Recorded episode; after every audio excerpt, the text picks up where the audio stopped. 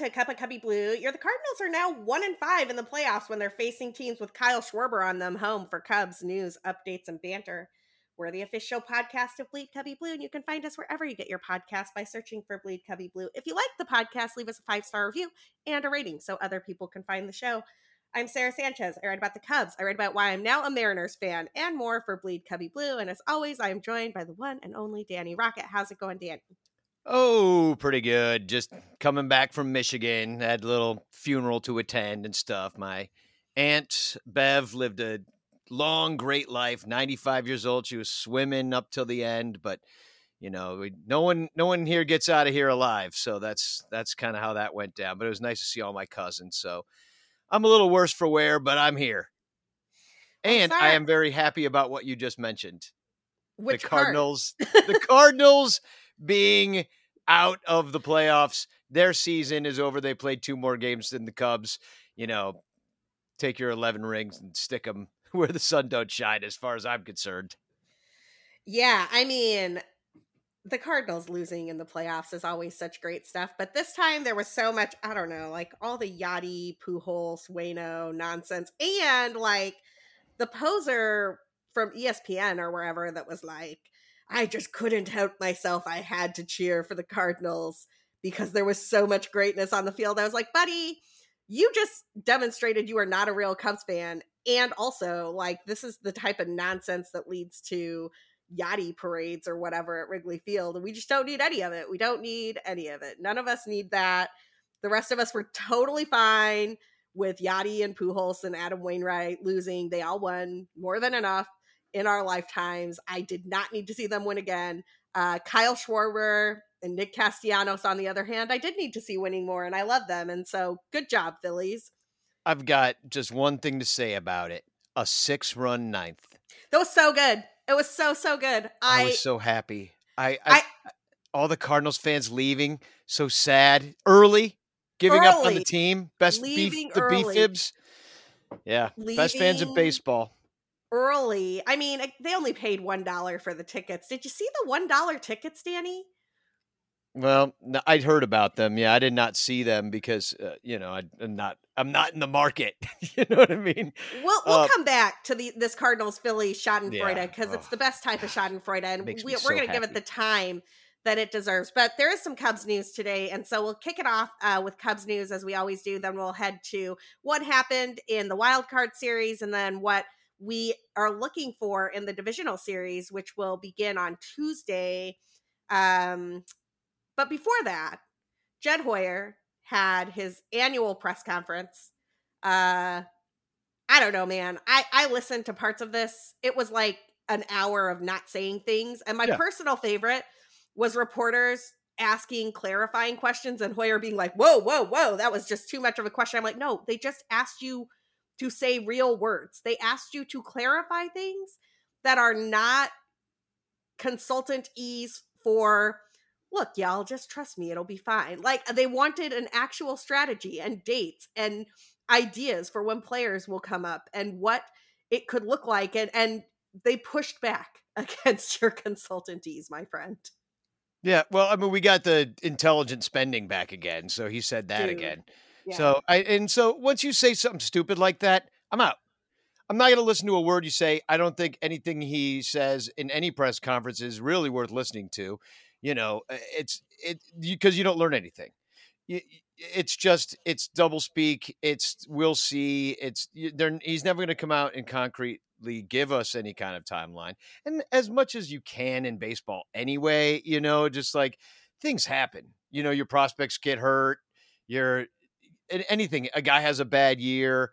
Uh, nobody expected Jason Hayward to fall off a cliff. So like, you're having a press conference with him. You think you're, you know, riding the top to the top of the mountain. And instead you're just doing damage control the rest of the for six years. So, you know, you never know what you're going to get, but yeah. Whereas Theo just really kind of, he gave you a lot of that corporate speak too, but it really felt like it came from a place of, it came from a human. I'm not totally sure that Jed Hoyer is a human being.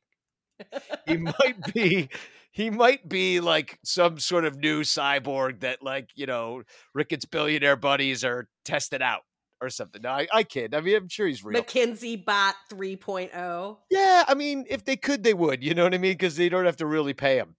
But um, yeah, it's just, I don't believe anything he says. It's all just, I mean, what did you get from it that I you mean, didn't know before? Uh, well, exactly. Not much. I... We got confirmation that the Cubs will, in fact, offer Wilson Contreras a qualifying offer, which I think we all knew they, they were going to offer him a qualifying op- offer. The only way not trading him made sense is if they thought that whatever they were going to get in draft pick compensation was better than the offers they were being given by the teams who were interested in potentially procuring Wilson Contreras' services at the trade deadline. And, and now we have confirmation of that. I mean, I want to go back to this intelligent spending thing that you were talking about for a second, because our friend Brett Taylor over at Bleacher Nation um, had a nice little aside here that I thought was important, that I wish more people would push back on Jed Hoyer on, because I think that there is a tell in terms of what this Cubs front office believes Jed uh, believes intelligent spending entails. And so, you know, he kind of like writes up uh, Hoyer's whole thing about intelligent spending and the nature of baseball contracts being challenging and blah, blah, blah. And then Brent has this aside Duh. where he says, this is what I have heard for a long time behind the scenes, and Jed is really emphasizing it. He doesn't like long, super long-term deals. The money is one thing, but it's the length he wants to avoid. Look, I get that, and I understand, and I've seen the numbers in terms of free agent contracts and which ones aged well and which ones didn't, and why it might make sense to do a jacked up high A A V uh, deal and st- that's short term rather than a long term deal, or include some opt outs or those types of things to not get yourself saddled with a player who is not playing up to their contract for many, many years. And also, if you're a player, there is very little incentive to sign one of those deals unless you are very sure that you can put up a monster season in the early part of that and then opt out and go somewhere else, right? Like, it's the reason that, as much as I would love Wilson Contreras to take the qualifying offer, stay a Chicago Cub one more time, and then go get his free agent deal somewhere else, I just don't think he's going to do it, because the man is thirty yeah. and it's his time to get paid. And some team is going to offer him four years, eighty million dollars, five years, one hundred million dollars, something that is reasonable for his services, a J T Realmuto slash Sal Perez type of deal, somewhere right in between those two deals that will be appropriate for what Wilson Contreras has done. And he deserves it. He has earned it. He has earned every penny of whatever contract he gets. And more importantly, he's earned every year of whatever contract he gets. And the fact that Jed Hoyer doesn't like the years part of that is probably why they're kind of in on Correa, but not really in on Correa. They signed Marcus Stroman, but only for three years, not for five years. I mean, if that's what we can expect, then there's a lot of guys out there who the Cubs will never truly be in on, because most baseball players get one shot at free agency right around the time that they are thirty. And most of them know that their odds of getting a longer term deal at thirty are much better than their odds at thirty-two. Yeah, well, and even that's kind of going by the wayside at this point, and everybody wants to get younger and cheaper, and, you know, it's just, that's the nature of the game, and we all know what happens to our, you and I know anyway, what happens to our bodies after turning thirty. It's an arbitrary year. We all age in different ways, but it doesn't get better. And so you're just, for, to have like a ten-year contract, like let's say somebody like a Bryce Harper has, where the Phillies went out and they did spend that money. Like, there are some teams out there that maybe it's dumb, but they just beat the Cardinals. Like, maybe everything they're doing is stupid to do. Maybe I, what the Angels did with, with Pujols, they, that was stupid. It was a bad deal. They did it wrong. Um, I don't know. Is it luck that it comes down to uh, Chris Bryant, that contract? They gave him a lot of money. Cubs were smart not to give it to him. Javi Baez, like the list goes on from guys we just saw, but Anthony Rizzo would have been a good move. So we don't know. And we didn't know going into the season what the hell was going to happen. And now we know. And so I, some, some of it's smart, some of it's dumb, but it seems like we're just never going to do that. And that we kind of already knew when Blue Friday even happened in the first place. And none of those guys, none of the guys we had got contracts. So we're seeing it again. Wilson Contreras is gone. Uh, seems dumb. Also, I think they really underestimate what this does to the fans. Like, may, may, might make baseball sense, but are you going to get people to come out to the ballpark? The uh, numbers were down this year. And so everybody's speculating, oh, they'll have to spend because everybody want to come see the shiny new toy. Will they? Sure. Once or twice, you come out and see it. If the team wins, then we'll keep coming. But we, a lot of times we will go see players that aren't necessarily even doing that good or having a bad year because we know who they are and we love them. Um, Anthony Rizzo, Chris Bryant, you know, we would have sat through a Bryant bad year and still loved him. I'm not sure Rockies fans feel this way. So, you know, we fall in love with the guys, the personalities. A lot of people will say, like, that's that's bad, that's dumb baseball. But it's also entertainment. And they want us to watch the T V, but half the time I show it to my mom, and she's not interested because she's like, I don't know who the hell these guys are. So, I don't know. I don't know what you do with that. Like, do you want to win? Do you want the team to be loved? Can't have Correa here for two years. Pay him forty million bucks a year, have us all fall in love with him, then ship him off and have us be okay with that. Maybe people who don't have emotions can do that. I know we can't. I know you're going to, I know you've shed many a tear already over Wilson Contreras, and now they're going to re-sign him at the qualifying offer, and you'll have to say goodbye three more times. So. Dude, I just want what's best for Wilson, and, and I would like what that. I would like what is best for Wilson to not be in Saint Louis or in the Bronx. That's what I would like. And I, but I'll accept it. If what's best for Wilson is the Yankees, like, that's fine. I just, I don't think that's the best thing for Wilson or for the Yankees, to be quite honest. Um, I think that could blow up real fast. I do actually see a very good fit with the Cardinals. So I'm just trying to contain myself for the moment when the Cardinals scoop up Wilson Contreras, and then I have to watch him go do Cardinals things. He's talking to Q about it. All the time. You see that? Of You're course he to... is. He's and... doing his due diligence, and he's also a troll. So, like, Wilson knows that that's... Wilson knows exactly what he's doing with that, yeah. And frankly, do it. Like, the Ricketts I'm, and Hoyer I'm, deserve it. I'm switching loyalties. I'm just, like, one of those pro wrestlers. I'm going good to bad, and I'm just going to all of a sudden start a Cardinals podcast, and everybody's going to have to come with me. I'm going to be a B-fib. I am. I'm going with Wilson. Wherever no, he I'm, goes. You're going to have to get used to leaving games early, but we'll get back to that in a second. You know, I want to get to what, you were talking, me. what you were talking about with attendance stuff for a second. Al's been doing a series at B C B all season long, uh, looking at attendance stuff. So if you search on Bleed Cubby Blue for attendance watch, you can get some really interesting data, interesting information about uh, StubHub prices comparatively year over year. And, and, and the bottom line is that the Cubs weren't selling out Memorial Day series with the Cardinals. Like, it's the start of June. The weather is perfect. They're playing the Cardinals and they're not sold out. That is a massive red flag for any front office. And that was long about the time that the Cubs started doing things like drink Wednesday, drink nights or happy hour nights or whatever, where your oh. ticket included a wa- glass of wine or a beer or something yeah. like that. And it's and like, it does it. You could get in for way cheaper and buy your own beer, right? By the way, on StubHub, they're like, oh, it's a free beer. Here's a forty dollars behind the pole on a Wednesday. And you're like, who's drinking on a Wednesday behind a pole? Dummies. That's who, you know, I'm just sorry. If you did that deal, I mean, a lot of people also, they, they also, I don't want to take a full aside on this, but they also did it wrong. And a lot of people, because they advertised it like, oh, it's free beer Wednesday. It was not. So people just bought whatever ticket and went, went in there and like, we're like, where do I get my beer? So they had a bit of a P R disaster on their hands with some people. Um, but yeah, it was a special ticket. Then they give you a voucher. The ticket was not cheap. You could get in for eight dollars, buy your own beer for, unfortunately, twelve dollars, whatever it is. And then that's a twenty dollars deal, but they were selling it for forty dollars. So even that deal was bad.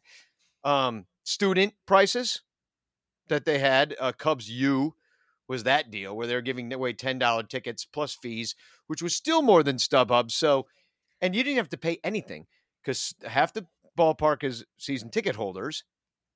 And, uh, I mean, how many free tickets did I offer you this year, Sarah? I don't know, four or five, maybe six. Like I, here's the one that killed me.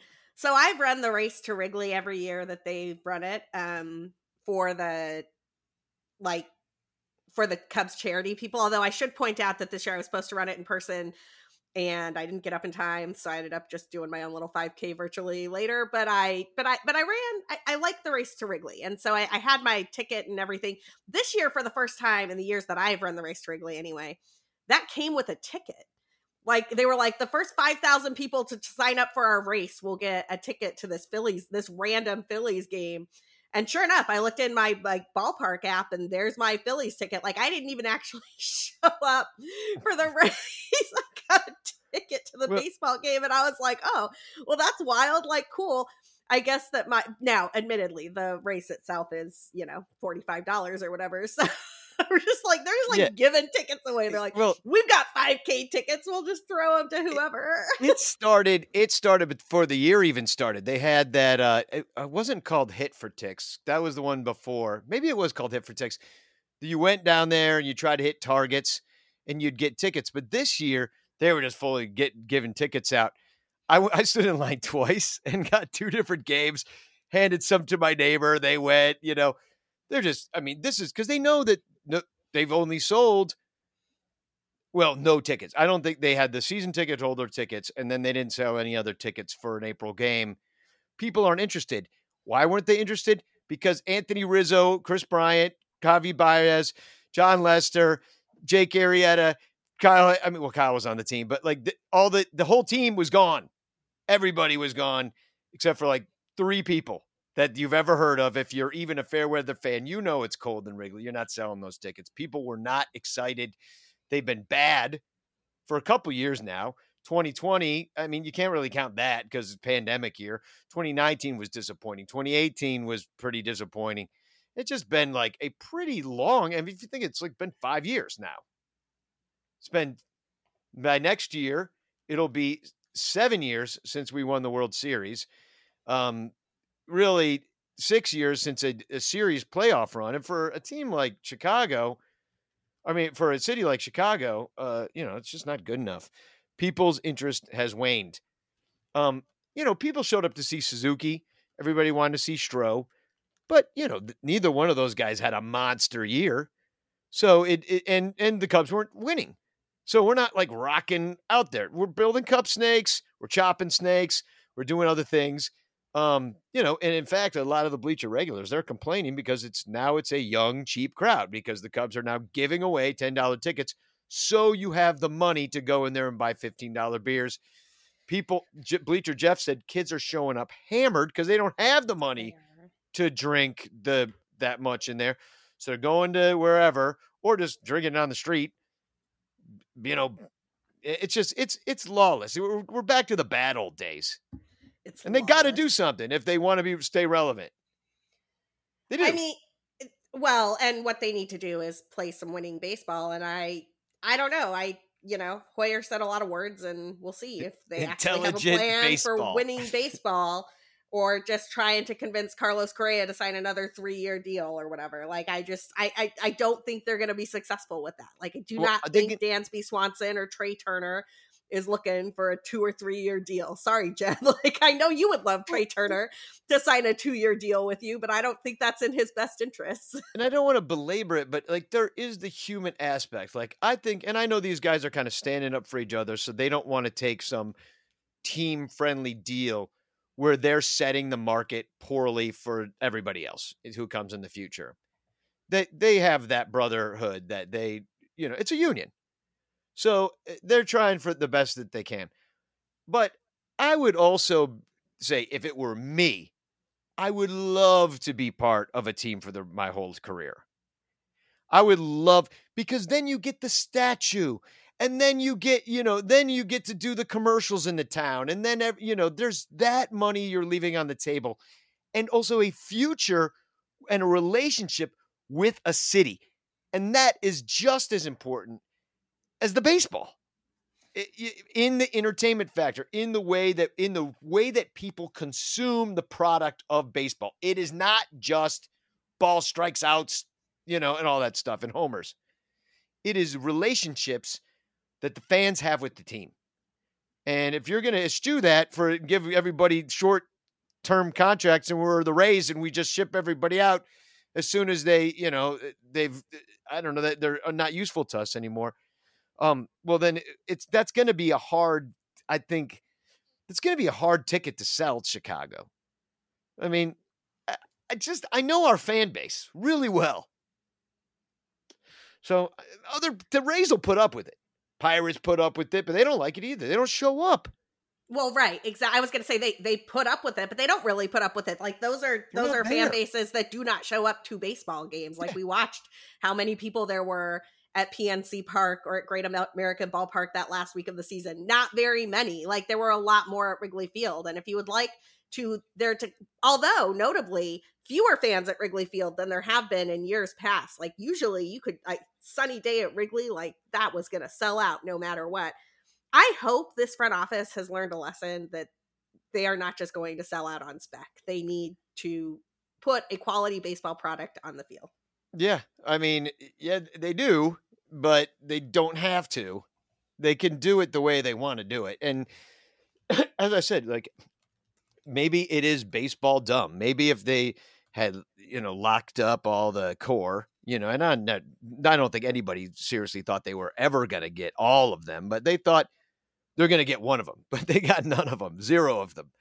So, um, you know, that was just unexpected, I think, all the way around. But you don't have any co- continuity for the team. And uh, as much as that's important, I don't know. Like, I would like to hear from a ball player and, you know, ask them really, like, how much does being together make you lazy, or should you always be shaking it up? Or, you know, yeah, these guys know. have played on a lot of teams their whole, but, you know, the and I think the day of, I mean, who's the last player that just stayed on a team for forever? I mean, like in all of, like, I mean, I'm thinking of like, you know, A-Rod or something, but even he was on the no, Rangers. No, A-Rod bounced stuff. around. Yeah, he was also a Mariner around. first. Mariner, Mariner, yeah, yeah. Then a Ranger, and then there was Jeter. a whole, like, he was almost a Red Sox for a hot minute. That would have been wild. Um, Jeter was somebody that's coming to mind. Votto. How about Joey, Joey Votto? Maybe, yeah. That's, I mean, he's he never was on anybody else. Sal Perez is going to wind up being one of those guys. I mean, he's yeah. been a Royal the whole time, and they extended him, and then they extended him again, and that's what you should. Clayton Kershaw. I mean, I yeah. feel like there are guys who teams get it with, and the Cubs just, that guy should have been Anthony Rizzo, and then they, like, botch the Rizzo thing, and they have a chance with Contreras, and they're going to botch that too, and it's just like, I don't know, man. I I no longer trust that the Cubs will have guys who are going to be our guys forever, which is sad. But I do trust that some of our guys who have gone on to other teams are going to have outstanding postseasons. Kyle Schwarber is already starting off along that vein. We are going to take a quick break for our sponsors, and we're going to talk about our favorite things that happened during the wild card series, what we thought about the new wild card format, and preview these divisional series. But first, a quick break. All right, we started with it at the top. We're going to finish with it now. That six-run inning in the ninth against the Cardinals was my favorite thing that happened in the postseason so far. It was not particularly close. Watching the Cardinals implode was amazing. Uh, mm. There was a moment where they did not call this an error. They gave him a hit, but Nolan Arenado just like smooth miffed a ball. Like both Paul Goldschmidt and Nolan Arenado, within minutes of like the broadcast talking about the hallowed Cardinals way and their defense and all this stuff, Paul Goldschmidt tries to throw down a runner at home instead of getting a double play, which was just a silly mistake. Like, I don't know why he did that. Didn't get the runner at home, didn't get the double play. And then the next ball, Nolan Arenado does his best Roger Dorn away play, and they called that a hit, and it was not. Like, Nolan, come on, it's Nolan Arenado. He makes that play ninety-nine times out of one hundred and miffed it in the ninth inning when the Phillies were coming back. It was amazing. Thank you, Philadelphia. Go Kyle Schwarber. Yeah, it get got a sack fly in that inning. Just a thing of beauty. And that, to pour on six runs and just like, I mean, that was an onslaught. And, you know, that offense, that Phillies offense, it was built to do things like this. It really was. And it just hasn't been happening. Like in, in the Mets, you know, when we played them, they, they didn't score against us at all. The Mets were the same way. And I don't know if that's just like being in a playoff race, that they're just playing tight, and that, you know, they must have been just burnt, you know, just They're, you know, they, they were neck and neck that whole time. And then the Braves took over. But like, you know, the, the Phillies were playing tight. The Mets were playing tight. The Phillies barely snuck into that third wild card spot. The Mets screwed it up the end. They're both sitting. Oh, well, the Mets are sitting home now, but we knew that the Phillies could put up a big inning like that. You know, we knew that it was possible, and they just weren't scoring against Quintana of all people.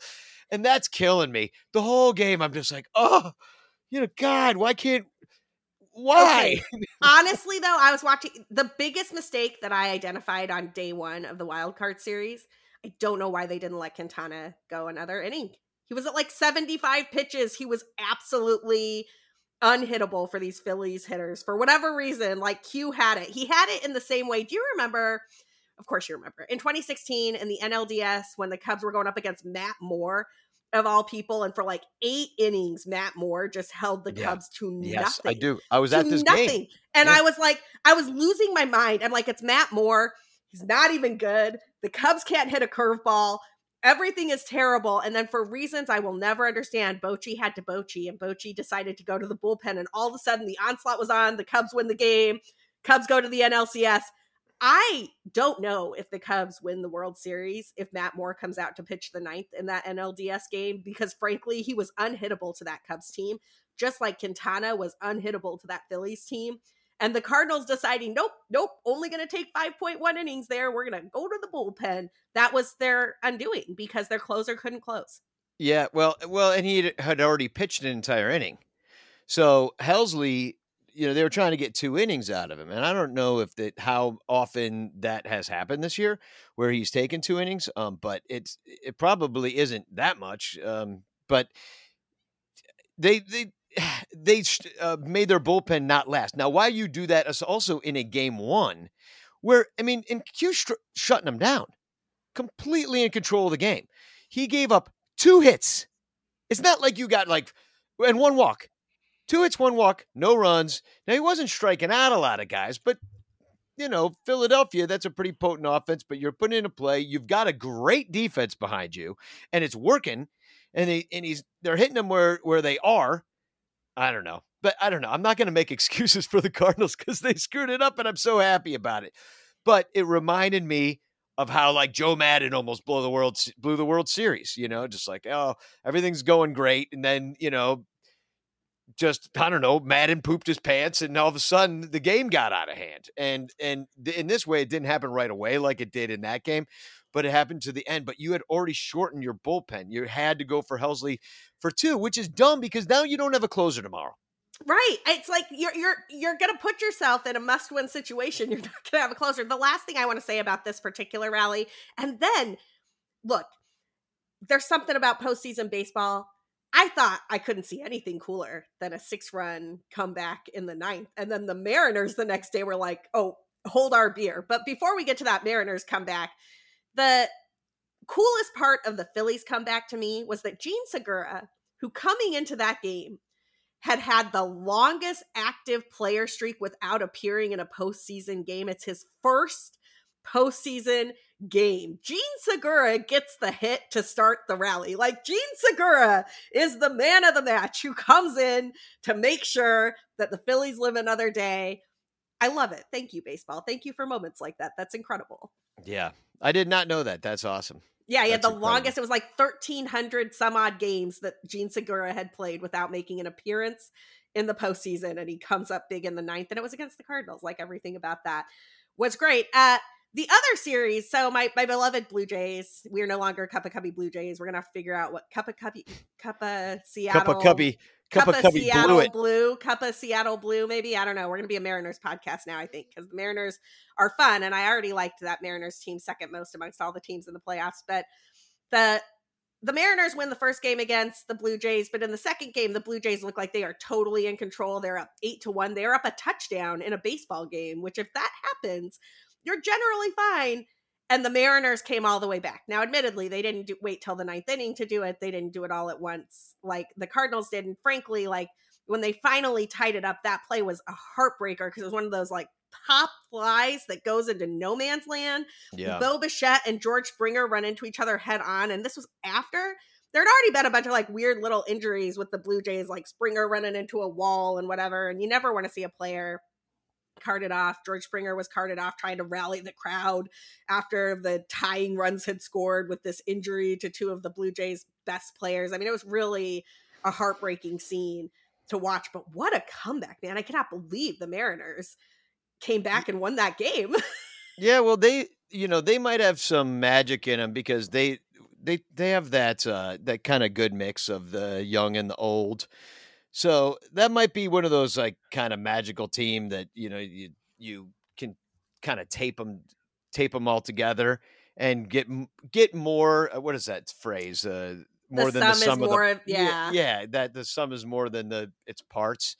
So that's kind of how I feel about the Mariners. You know, they, they came out swinging. They haven't been in it a long time. Nobody picked them to do anything. And then the other team that's like that, I think, are, are the Guardians. That I agree. Nobody knows who they are.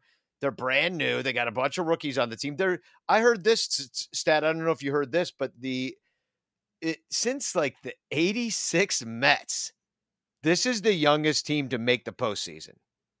Like media, or, you know, the average age of the player. So that's a long time to go. And that's a, and it's a different game now where guys don't even get their clock started until they're in their mid twenties sometimes. So, I mean, the granddaddy of that Cleveland team is Jose Ramirez. And I think Jose Ramirez oh, is yeah. barely he, thirty. Like he yeah. just turned thirty. But, but he's probably the oldest guy on the team. And so he's Grandpa Ramirez over there and everybody else isn't. And so they've got, and I mean, those were exciting. I mean, fifteen innings of no hit or of no run b- baseball. And okay, hey, that game was incredible. And it is Rob Manfred's worst nightmare that there's like it's the bottom of the fifteenth, zero zero still, and I'm like, this is outstanding, this is amazing, and I love everything about it. And there's people on Twitter, I will not name them to shame them, out there like, this is why we need the runner on second. I'm like, this is absolutely why the runner on second is the worst thing ever. I don't want to see a runner on second base right now. I want somebody to score a run the old-fashioned way.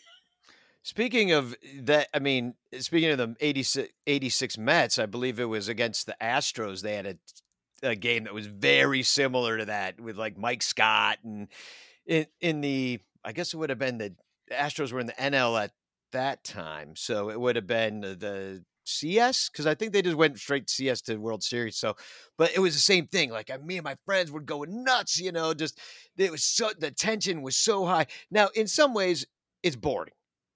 You know, there's eleven total hits over fifteen innings. That's both teams. But the but the pitching was just incredible. So if you're a fan of that kind of thing, and if you're a fan of baseball, I mean, that's a, a kind of game that's really exciting. And you just like you keep going. Um, couple of like that guy, um, uh, Hent Hentges, who I didn't Austin really know Hentges. about. Hent Hentges. I don't know what you're talking about right now. H E N T. He three innings for Cleveland. Sam Hentges, a lefty, okay. does the last three innings of that game. You know, so you end up with these like kind of heroic performances because you got to, and and you're thinking to yourself, oh, is this going to get now all tied up? You know, and then, I mean, the series is tied up, but you used all your pitchers. Both teams did. So, and for it to be Kluber to give up the run, ex. Uh, Cleveland pitcher.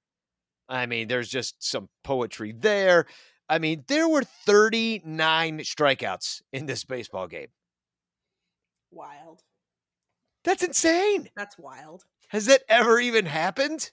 Well, probably not in a postseason game because yeah. the only other postseason game I can think of that went approximately as long was that wild Red Sox Astros game a few years ago, and I'm pretty sure that was one of those barn burners that was like nine eleven or something. Like it was like people kept scoring, and then Nathan Eovaldi came in in relief and threw like nine innings of one-hit baseball in relief, which was crazy. But yeah, it's a it's a ton of strikeouts, man. Yeah, I mean, I I like both of it. You know, I mean, I'll I'll watch it either way. You know, um, oh for sure. You know, I I I love it all, but at the same time, uh, yeah. Oh, this is it. Game six. Went um, uh, sixteen innings, and the Mets beat the Astros seven to six to end it in Game Six. Just an insane ball game on October fifteenth, coming up on the anniversary right now. But like those kind of games, the tension is so high. Now I love it when it goes back and forth, like the, the you're losing and then they come back. And this was a little bit more boring. It like you know that game, the uh, Javi Javi ball in the basket game. Against, oh yeah, you know, the Cueto. Cueto, yeah. I mean, you know that that was tough because you know everybody was tight anyway because we're Cub fans, and then to just have it be like that, and the wind blowing in, and so Anyway, it's playoff baseball. It was exciting, and now I'm I'm glad Cleveland's going. Thirty million dollars going going to the uh, next round. Going up against the Yankees, like Cleveland is going to take their youngest baseball team ever, no payroll, into the Bronx and see what happens. We're going to talk about that in a second, but before we do, let's talk about this Mets Padres series. This had exactly the amount of angst I thought it would with those. I mean, you want to talk about teams that are trying, like not just trying, like wearing it on their sleeve. We will pay for a World Series. We will trade for a World Series. Dear God, we need to win some baseball games. Both of these teams are like desperate to give their fans a World Series, you know, and you could feel desperation just oozing out of Citi Field. Yu Darvish comes in and shoves in that first game and wins it. The Mets come back and win game two. You get a game three, a do or, do or die, winner take all game. And a, a couple things I have to note here. Buck Showalter going out in the sixth inning to check Joe Musgrove's ears because they're so too shiny is the reason I can't cheer for the Mets. It is it is the reason that I find this to be the whiniest, most ridiculous fan base. I'm just like, I, I like Mets, Mets fans. Like, there are some who I adore. The people over at Amazing Avenue are great. They are some of my favorite people to talk baseball with. They have been on this podcast before. And also, I can't cheer for you when that stuff happens. I, yeah, I can't. They're ridiculous. I mean, well, that's the thing. What's so funny about it and why I can kind of cheer for the Mets in, in a way is because they're so ridiculous. Like, I, I mean, you're right there. You, you had it all there for you. And then you're, you're, you're out there checking shiny ears. You know, it's like shiny it's, it's... ears. I mean, it literally like the ear thing. What are First we doing? of all, whatever would make your ears shiny is probably not going to be sticky, right? Like, sticky substance. I don't, I don't know. know. Are there sticky, are there shiny? Syrup is shiny. I don't know. Like, you know, it, you I, would put syrup on their ears though. Lots of people. I mean, you know, I, not lots, but some. Lots of people. It takes all kinds. Only but, baseball players. Yeah, I'm just saying that. I mean, the spin rate is up. I think it's a little gamesmanship too. I think it was Buck totally Showalter, gamesmanship. Yeah. Yes. Let's slow his roll. The dude's on fire. Let's ice the kicker. You know, it's that kind of thing. But yeah, but it know. had the opposite effect. I mean, if anything, Musgrove was better after they yeah. checked him. I mean, he looked like a man on a mission. And I will say for everybody who's out there, like the spin rate was up, blah, blah, blah. I think that Eno Saris had the best thread on this that I saw. Nobody understands spin rates and velocity better than Eno does. And he was like, look, his, his velo was up about a mile per hour, which is one of those things that happens when you're amped. And his spin rates were up proportionally in a way that is within the margin of error for his velo being up. So it's like, yes, the spin rates are higher, but the spin rates are not significantly, and I mean that in the statistical sense, they're not significantly yeah. higher based on the velocity bump that he had. Either way, it felt like the Mets created Joe Musgrove postseason hero slash villain. that, yeah, well, yeah, I agree. And the that moment... like you said, how it's hard to cheer for the Mets. That moment made me go for the Padres. Like it just did. Like instantly Manny Machado's out there, who I think he's kind of a hot dog sometimes. And I'm like, and he's out there like laughing about it. He's like, ah, look at this guy. Look at this Showalter. Ah, look, you know, he's just, you know, and it was cracking me up. And I was like, well, now I want the Padres to win. And they got, I love Juan Soto, you know, and, and so who doesn't love Juan that? Soto. So it, that's what I was explaining. My nephew lives out uh, just outside of San Diego. And he's, he, I said, are you watching the game? And he, and so he's he's a Cubs fan, but he doesn't have the history with the Padres that I do, which is eighty-four. And I know I should let it go, but I hold on to it because it's fun for me to hate a team for uh, arbitrary arbitrary reasons or real reasons that are old that I shouldn't matter anymore. But um, but I really, and I told him, I'm like, I hate the Padres with all my soul, but I really like all the Padres players. I love Yu Darvish. I love Manny Machado. You know, I think, uh, you know, I, I love the childish Bambino. I, I'd love all of it. And, um, you know, so, but I, I can't in my heart, like I'll secretly root for them. But that moment made me really, and I really like Joe Musgrove, by the way. I've liked him for a long time. I, he was somebody I kind of wanted the Cubs to go after before he ended up on the Padres, and we didn't. And now we stink and they're good. So that's how that works.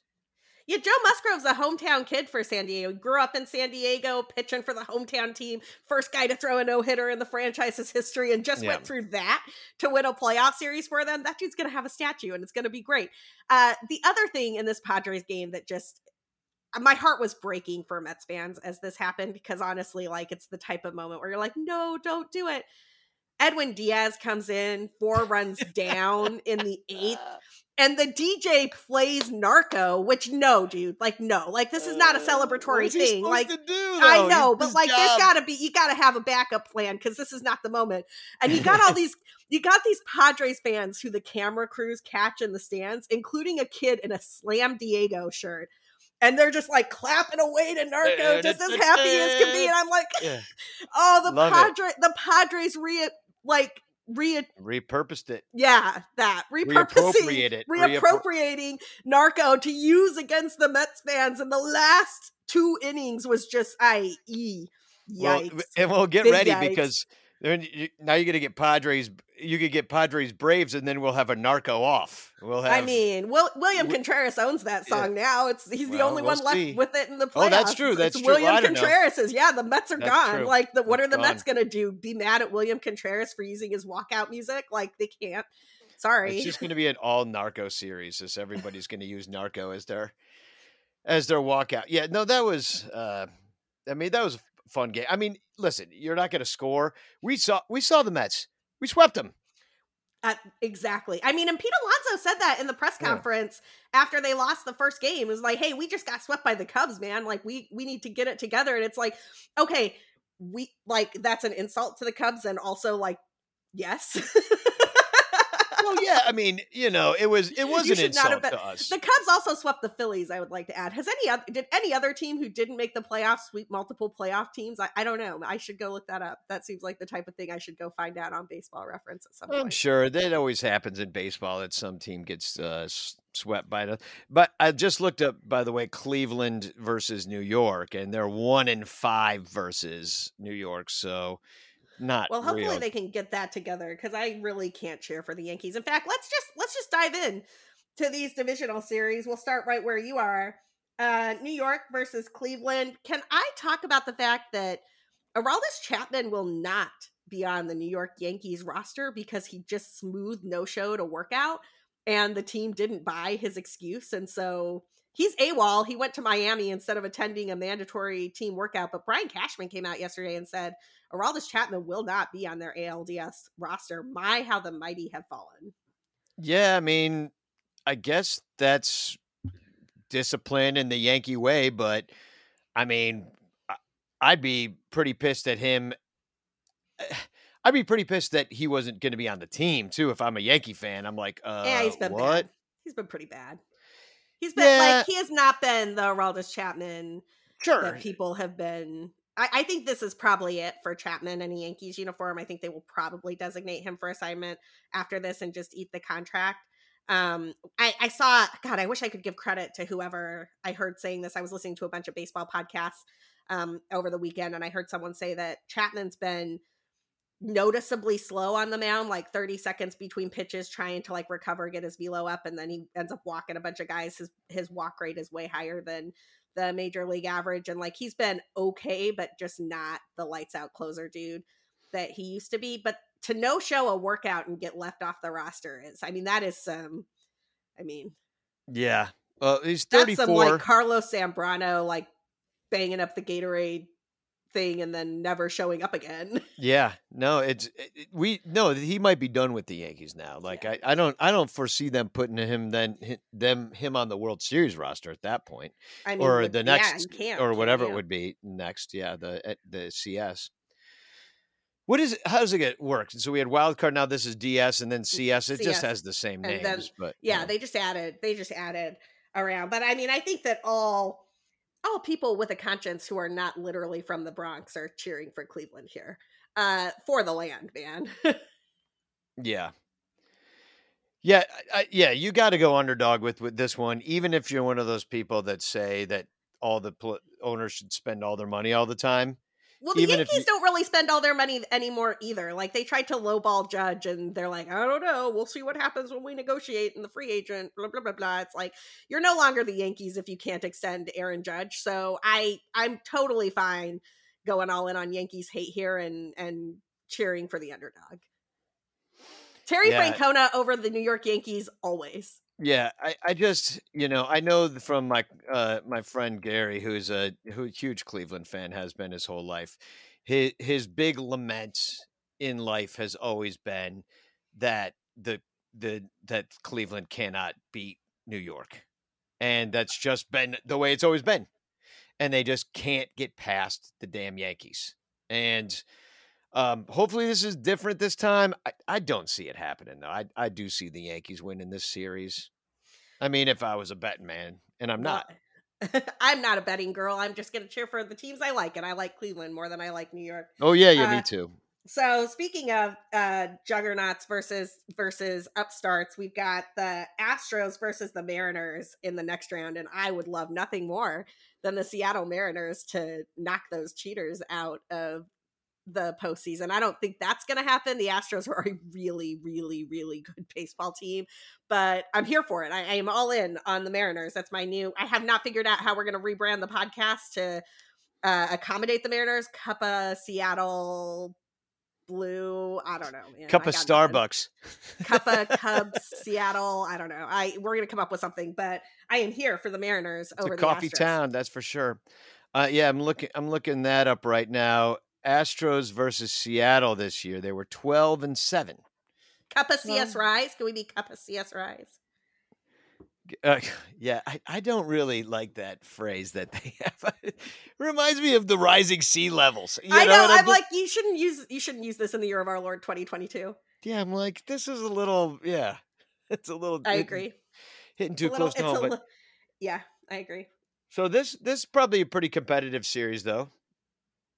I would say, you know, I mean, I, I like Seattle. I I like what they have as a team. You know, Houston Astros are a machine, and they have been for a while. And Seattle's just, you know, nobody was thinking they were going to be here. Now they're here, and they got through the first series, and they might just have the momentum. And what I'm really curious about is what, when you ice the team, when you ice the Astros, when you ice the Yankees, and you give them three games to sit on their butts and think about it, what that becomes. Like, what does that do? You just had a Cleveland team playing these tight, tight games, and now they're just hungry and they're in there and they want it, you know? And the same with Seattle, for them to come back that way and get that momentum going. Whereas Houston's just been like, well, I guess we'll look up who we're facing and see what we're going to get against them. And, and I guess that's all very valuable time, but, and you got rest too. Your body, your body can recover, but it's, I, feel I don't like, know. I feel like the both ways. Astros have so much recent postseason experience that it will not matter. Like, yeah. They're so practiced at playing baseball in October that, like, two days off, three days off, whatever, like, it's just not going to phase them. Now, I do think that might phase this Yankees team, because the person with the most recent postseason experience on the Yankees is Anthony Rizzo. And Anthony Rizzo hasn't really played in a competitive postseason, like the twenty twenty season, if you if you want to call the twenty twenty season, but that's not really postseason energy either. So it's since like twenty eighteen for Anthony Rizzo. And I I don't know. I, I I agree with you that icing of the icing of the divisional leaders could be a thing. I'm looking at the Houston Seattle head to head over twenty twenty-two right now, and it looks like Seattle won seven of those games and Houston won twelve. So twelve, you know, yeah, seven, yeah, to twelve, seven yeah. to twelve record there. You got to give the edge to Houston. I mean, I think Houston's the better team. I also think that Seattle's got moxie, and I I like what they could do. Yeah, well, we want the underdogs, and we are doubtful they'll win. At least in these series. Yeah, and and let's go to the next one here because, man, I really want the Padres to beat the Dodgers. I very much want. Yeah, Juan Soto and the San Diego Padres and Yu Darvish to finally conquer the Dodgers. And I just, can they, Danny? What what are the odds? I mean, it's not great. I mean, they, and here's the other thing about it is they play each other all year long. And the and Dodgers so always guys, win, man. Like, I've watched some of these games. Yeah, the Dodgers always win. Five and fourteen. Not not only are they five and fourteen, but they have been outscored one hundred nine to forty-seven. Dude, I'm telling you, I've watched these games, and, and the Padres are a very good baseball team who look awful against the Dodgers. They look like, you remember how the Cubs used to play against the Cardinals before they beat the Cardinals finally in twenty fifteen, and it was like, ha-ha, the Cardinals have been vanquished. Like, the Padres need to vanquish the Dodgers, and they never have, and until they do, I feel like they're always going to be at a disadvantage, kind of the same way you were talking about with Cleveland and the Yankees. It's like one of those, you have to beat the big boss at the end of the video game. Yeah. And I don't know about you. We've talked about this before, but like I, in twenty fifteen, in that game four, when Kyle Schwarber hit the home run and the Cubs were leading and they were going to win, like it was very clear they were going to win the divisional series and go to the championship series. I thought about the Saint Louis Cardinals differently than I had at any point in my Cubs fan's life. I, I think the Cubs thought about the Cardinals differently for that next few years than any Cubs team had in my lifetime. And it showed. The Cubs manhandled the Cardinals for a few years there. And they, and they just could. And it was like all of the magic from all of the times where the cart, the devil bird magic had come back and beat the Cubs was just gone. It was like, not these Cubs. Not these Cubs, man. And until the Padres do that to the Dodgers, and maybe they'll do it in this series, who knows? But it's like, you gotta, you gotta beat the big boss at the end of the video game. And if you can't do that, sorry. Well, then you got Darvish going too, and he's got that history with the Dodgers, and you know they were like giving him death threats, you know, and stuff like that. So it's, and that is a tough, tough crowd. I mean, there's no worse crowd in baseball. Absolutely no worse crowd than a Dodgers crowd. They are violent. Um, I don't recommend g- going. I don't. I mean, unless you're tough at all. But I mean, Nicole, my fiance, got punched in the eye by a fully grown man. For wearing, basically just for wearing a Cubs hat and the fact that we were winning. So yeah, it's, uh, it, it's, it's tough. So I, it, uh, yeah, go Padres. I, and I never thought I'd say that, but I really have a vested interest in the Dodgers failing big time here.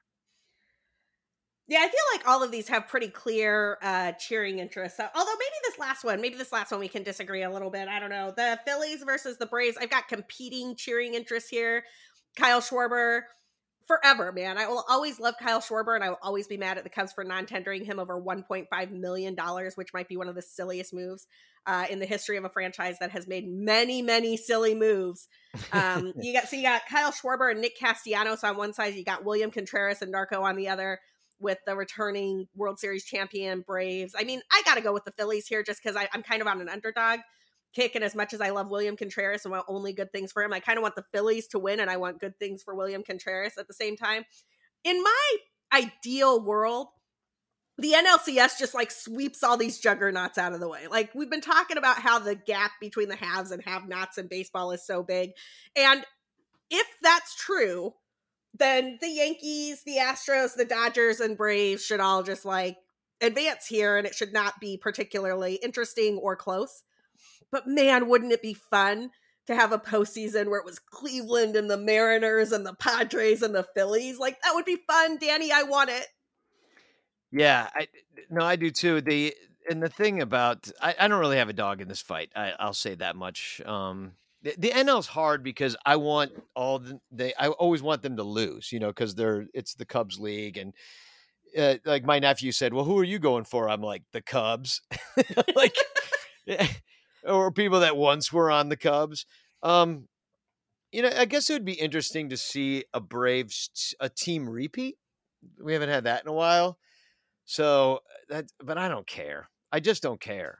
Um, the Phillies, you know, they really went out there and spent money and they got a bunch of big boppers and, you know, and, and in many ways it's not working. They, th- what they did was it already has failed. Even though they are what they where they are right now, but they're certainly not as good as they they should be, and they should not have got swept by the Cubs. That's for sure. In all six games, I might add, the ones in Philadelphia as well. So, I don't. I got no dog in this fight. I don't. I, I can't. I can't figure out who I'd want to win. The Braves and Phillies. I might not even watch this one too much, you know, unless it's on. I mean, I'm gonna, I'm gonna Padres. cheer for I'm gonna cheer for the Phillies because I want Kyle Schwarber to continue to just be a force in the postseason. I Kyle Schwarber, man, has been, he's in the postseason with the Red Sox, in the postseason with the Cubs. He's victorious in at least one series and like pretty much all of those years. I just love Kyle Schwarber. I cannot believe he's hitting forty plus bombs for another team and the Cubs got nothing in return except one point five million dollars for Tom Ricketts' pockets. It, that's it, if that's what intelligence spending is, then uh, I don't know. Then we're for a, a long rebuild because they could middle at it for forever if they wanted to. Oh yeah, totally. And they may, uh, if they, the Cubs find some way to intelligently spend, or if one of, at least one of these upsets comes to fruition. You know, we'll be talking about it on social media. Danny, where can people find you and your takes during this M L B postseason? Yeah, check me out at Sunranto on Twitter. Sunranto on Twitter. You can find both of us at whatever I'm going to call the podcast. I still have not decided. Cuppa something, Cuppa something Seattle, Cuppa Seattle. Maybe y'all can tell us. Maybe y'all can give us the good ideas for what we sh- how we should rebrand as a Mariners podcast. You can find me at, at B C B underscore Sarah to, to throw out your ideas there. And in the meantime, here's hoping that the underdogs have some magic against these juggernauts of teams in the divisional series. Till next time.